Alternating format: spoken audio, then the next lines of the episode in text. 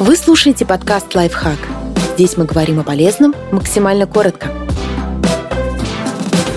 Как не спать всю ночь, если очень надо? Бодрствовать до утра помогут дискомфорт, кофе с шоколадом и троллинг. Не переедайте. Легкий голод не даст вам уснуть, так как предполагается, что вы должны быть активны, чтобы раздобыть себе пищу.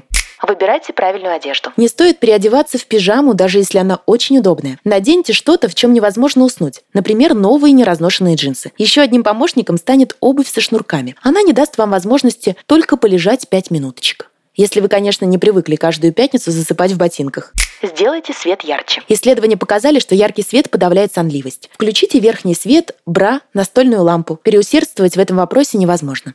Найдите, кто в интернете не прав. Разыщите в Facebook человека с сомнительной позицией и попробуйте его переубедить. Вы можете искренне спорить или откровенно троллить, но эффект будет один. От возмущения вы не то что уснуть, вы спокойно сидеть не сможете.